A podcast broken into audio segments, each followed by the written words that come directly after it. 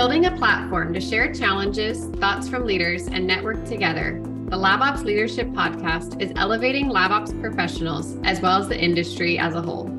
With the intent of unlocking the power of LabOps, we deliver unique insights to execute the mission at hand to standardize LabOps and empower LabOps leaders. I'm Carrie Anderson. And I'm Samantha Black. Welcome to the LabOps Leadership Podcast. We are so excited today to be joined by Shailah Yazdan, who is Director of Operations at the Center for Breakthrough Medicines. Thanks for joining us today, Shailah. Thanks, Sam. It's so good to be here, and I appreciate you having me. Happy New Year. Happy New Year. We're so excited to have you on the show today, and you have a ton of great experience. So, can you just start off by telling us a little bit how you got to where you are today? Sure. So, I like to say that I'm Indian by heritage, Zambian by birth, and American by choice. And what that means is that I've had a rich and diverse set of experiences throughout my life that have shaped my approach to life itself, to problem solving, and to engaging with people and being both a part of a team as well as leading a team. So I've had an interesting journey to where I am today. I started off post high school just working a summer job at a travel agency just to sort of you know get some cash in my pocket and pay for extra expenses and then also support myself through college and that eventually led to my mom and I starting off our own travel agency. And we started this actually a few months before 9 11. So it was a very interesting time period for travel. And just through hard work and staying the course, we actually survived that rough time period. And that eventually led me to meeting or actually opening the door to my next adventure. So once I felt that I hit the ceiling with the travel agency and was looking for the next chapter of my life, the doors opened for me to actually join a mm-hmm. clinical diagnostic lab here in Philadelphia. So I moved from Chicago, which is where I was living, out here for this particular role and started entry level at this clinical lab. And then uh, over the course of 12 years, moved up into a leadership position. And the operations role was a heavy focus of mine. So I moved from client service into a financial and billing role and then into operations. And that was uh, probably the where I like to say I grew up. And it was just eye opening to see how we could take a small community based lab and with strategic planning and execution and a solid leadership team take that to be a global organization, first nationwide and then global. And true to form, when I was done with that adventure, I uh, looked outside to see where else I could spread my wings. And Center for Breakthrough Medicines actually was a great opportunity for me to, to step into. It also was a startup environment, and that's where I'd uh, cut my teeth, so to speak. And so have been here since 2021. 2020, actually, correct. yeah, what an interesting time to join the yeah yeah. So, you know, I was not completely in the loop on cell and gene therapy back in 2019. And so, for these doors to open and for me to understand the possibilities and the hope these advanced therapies provide patients was, I mean, it was just, there was no way that I couldn't step into it. My dad had a neurodegenerative disorder, and that's what he had passed away from in 2009. And so, the possibilities of what these therapies offer is just something that I could really, you know, stand with and stand behind and really want to be a part of moving forward. That's incredible. And I feel like 2019 was really when things started ramping up. Like it was the moment in time where everybody was like, I think this can actually happen, you know? So, what an exciting time to join the organization and be on the forefront of such exciting science. So, can you just tell us a little bit about what the Center for Breakthrough Medicines is doing? Yeah, sure. So, we are a single site CDMO. And we have built capabilities that encompass process development, cell therapies, viral vector manufacturing, testing and analytical services, research and development all under one roof. So we can support our clients and their patients to take their therapeutic assets all the way from discovery through commercialization. So it's exciting that we're doing this and that we've taken this approach. We can definitely provide our clients and these patients economies of scale and time savings as well in terms of getting these therapies to market. So that is what our mission is is to improve the speed to market for these therapeutic assets. Very exciting. Wow. So, yeah. what are you guys doing that's maybe a little bit different or unique than other CDMOs out there? Sure, it's a good question. So I think because we are single site and we're housing all these capabilities under one roof, there is a smoother transition from one cycle to the next cycle and so on and so forth. And with analytics under the same roof, we no longer have to outsource the analytics that's required for these therapies to move to the next step and to the next development cycle. It's all in one under one roof all the data is housed under one roof as well. So there's opportunities for consolidation of those analytics and that data and trending and just providing a more robust package of information for our clients and the patients itself. So I keep mentioning patients because they're at the forefront of everything that we do. I think sometimes we get lost in the nitty gritty of the day to day and we forget the impact that we are actually having and the hope that we're providing them. And so I always like to focus on that aspect. You know, when you're having a, a rough day or when something's not quite going as well as you'd like it to, keeping that that in mind that there's a patient at the end of the cycle is so important and so valuable for us to stay motivated and passionate about what we're doing and what we're achieving. Yeah, I think that's so great to always remember the why of what you're doing for something. Yes, for sure. So I'm curious, I mean, your journey from how you got to where you are today is incredibly fascinating.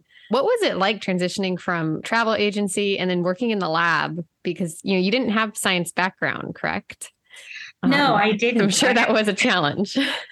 yeah, it was in the beginning. I think what has to be or what has to remain a focus is finding the similarities in what you have done as you do a career shift, particularly if it's from one industry to another.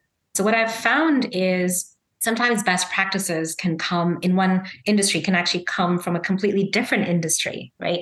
And you'll find similarities or similar threads in unexpected ways. So, I think the one thing that I learned from the travel industry that translated really well into the clinical diagnostics industry is engaging with people and how to interact with them, how to get them comfortable and a focus on data and information. So, tools to collect that information. Those are also very similar in between um, the two industries. I would never have thought that, but the tools that I was using in the travel industry came in very handy clinical diagnostics, particularly since I entered in the client services role at the lab that I was at. And then what I found in terms of similarity between the clinical lab diagnostics industry and the pharma industry, specifically for testing, is this is a very up and coming area. So, economies of scale is something that we're trying to achieve, whereas clinical diagnostics is a mature industry. And so, there are best practices across sample management and testing and data generation and analytics that transfer really well into setting up our infrastructure here.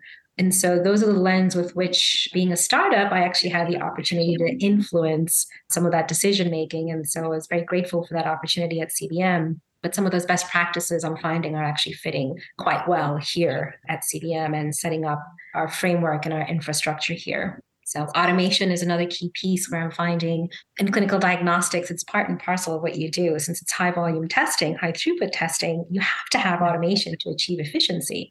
So again, it's a matter of transferring that knowledge set and that understanding here to see how we could achieve the same similar efficiencies of scale here in testing and analytics. Yeah, absolutely. I mean, I couldn't agree more. I think data is an important part of you know where this industry is going and it's something we're seeing people think about more and more. Yeah, specifically for a CDMO, analytics are a, a key driver of the progression of a therapeutic asset, right? So you can't move forward unless you have your critical quality attributes identified and you have information about them.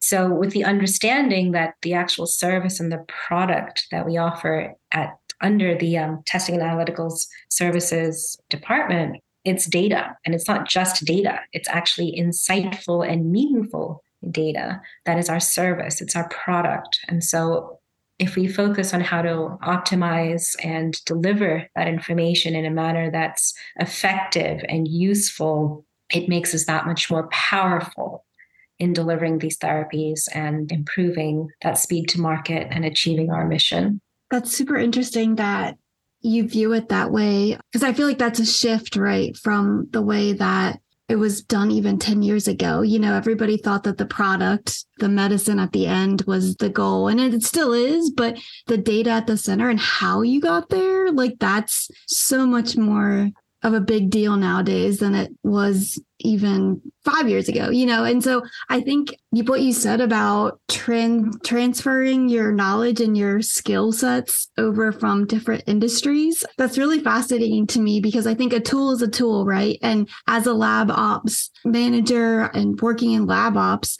right, it's all about the tools that you use to help the team, right? And so I think being in a support role where you use those tools and having that perspective can be really important for pushing the, the whole entire team forward. Do you feel like in your role that you're kind of pushing the team by, you know, using some of these tools and these the skills and having a like a focus on the data? Do you feel like that's helping the entire team move forward, not just, you know, your direct reports? Sure. Uh, that's actually a great question. And I've thought about this quite a bit. So, what testing and analytical services provides is analytics. That's what our service and product is. The CDMO's service or product is actually the therapeutic asset. So, I just want to make sure I distinguish between the two. So, operations, in my perspective, is both a driver and an influencer. We're very much an integrated function. We don't or we shouldn't exist in a silo. I think when we exist in a silo, there's a lack of cohesion that I find that the team operates under or exists under. And so you'll have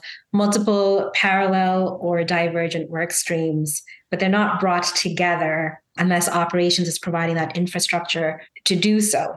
And that could be using tools like communication. It could be simply identifying similarities of each work stream and then building scale behind those similarities. It could be identifying process gaps and designing solutions to fill those, measuring, and then filling that gap with a solution and then ensuring its sustainability right? So operations does all of that in a multifaceted role. And it's not just the individuals on the operations team. We influence the decision making of other team members based on the data that we provide or the key performance indicators that we're measuring or understanding what the strategic vision is and then tying it to the actual execution against that strategy and saying hey does our execution or does our tactical activities support what the vision or the mission is. So I've heard and I've actually said many times that operations wears multiple hats, but I think what I would restate that as is that we both drive and we both influence decision making and direction, we provide focus as well. So it's not just limited to the operations team, it's actually expanded out to the broader technical team as well. Amazing. I love that. Yeah, I, I would love that. Thank you. So I guess one other question I have on that same vein is as an operations team and influencing decision making, what are some of the most important parts of your job besides the data? Like, are you, I guess, because you're at a higher level, right? So you have a team under you.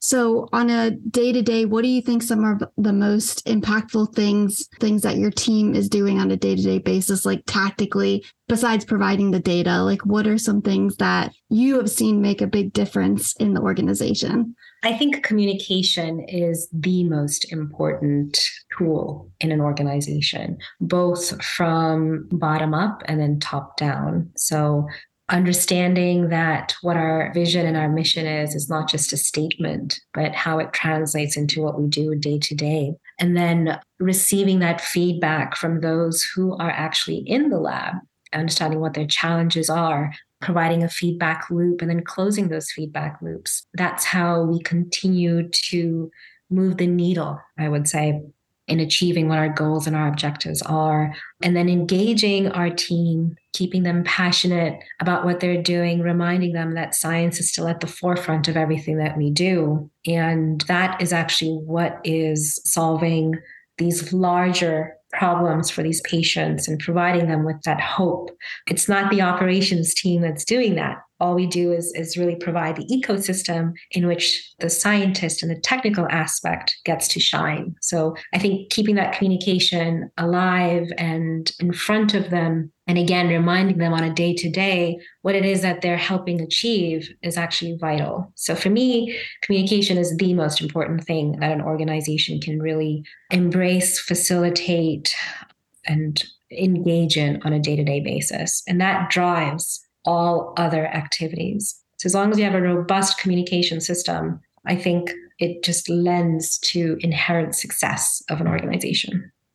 Sounds like you're doing incredible work there and you're really building a great team. I'm sure during that time you've learned a lot of lessons.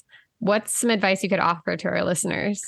Oh gosh, now that requires some reflection. I think it goes back to uh, reminding ourselves on a day to day basis of the impact we're having. You know, startups are admittedly an intense environment. I have spent my career in startups, and what I always walk away with is don't lose that passion don't lose that interest, you know, and not just yourself, but ensure that your team and those that are on other teams continue to feel that excitement about what you're doing. And so I think the focus on who we're helping, what we're doing, and why we're doing it I think is important and something that we should never lose sight of. You know, and the days that we do, there should be other team members who step up and say, This is why we're doing this, remember? to keep us moving forward. And so I think, again, that lends itself also to the inherent success of an organization. So there's no one clear path to success, right? It's like multiple work streams, it's multiple pathways that all converge and ultimately achieve that goal, that objective, and keep the focus on the patient and who we're trying to help and why we're trying to help them. We all have stories. We all have family members who've experienced some health issue. And there have been moments where you're like, oh gosh, can it get any worse? Right? Well, I think what we're doing is a reminder that no, actually, it can't get any worse. This is it it's not going to get any worse than this. It's only going to get better. And I think that's the lesson that I hope I always walk away with every day. And also my team and those that I interact with as well. I love yeah. that's such a great perspective. I think you're very lucky to I know that you work very hard. I can tell that you work very hard to keep that perspective. But I, I've heard with maybe other pharma leaders or other individuals, they don't have that same perspective. So I love keeping that patient at the forefront and making that the center of everything that you do. That's really an incredible perspective, in my personal opinion. yeah, I think that's what makes an amazing leader. I appreciate it. Thank you. Well, I think for the last question we have, you know, you're an incredible leader and obviously have a fantastic work environment and you're doing a lot of great work at the center. And so if people want to find you or connect with you and learn more about what you're doing, how might they do that? So I can be found on LinkedIn and you're more than welcome to share my email address. I would be happy to connect with anyone with additional questions. I can share that with you after the podcast or however you best see fit, but happy to do so. Awesome. Yeah, no, I think that's incredible. And we will post that in the show notes for everybody. So if you are interested, you can just click the link in the show notes and reach out. So I think that's all we have today. Thank you so much for joining us. This has been incredible. I've really enjoyed speaking with you and thank you for sharing your experiences. Yeah, thank you so much for having me. I, have uh, enjoyed speaking with both of you, and thank you for actually doing this and pulling together lab uh, lab operation leaders. Appreciate it. Great. Thank you. Have a good day. Thank you for tuning in to this episode of the LabOps Leadership Podcast. We hope you enjoyed today's guest. For show notes, resources, and more information about LabOps Unite, please visit us at labops.community slash podcast. This show is powered by Elemental Machines.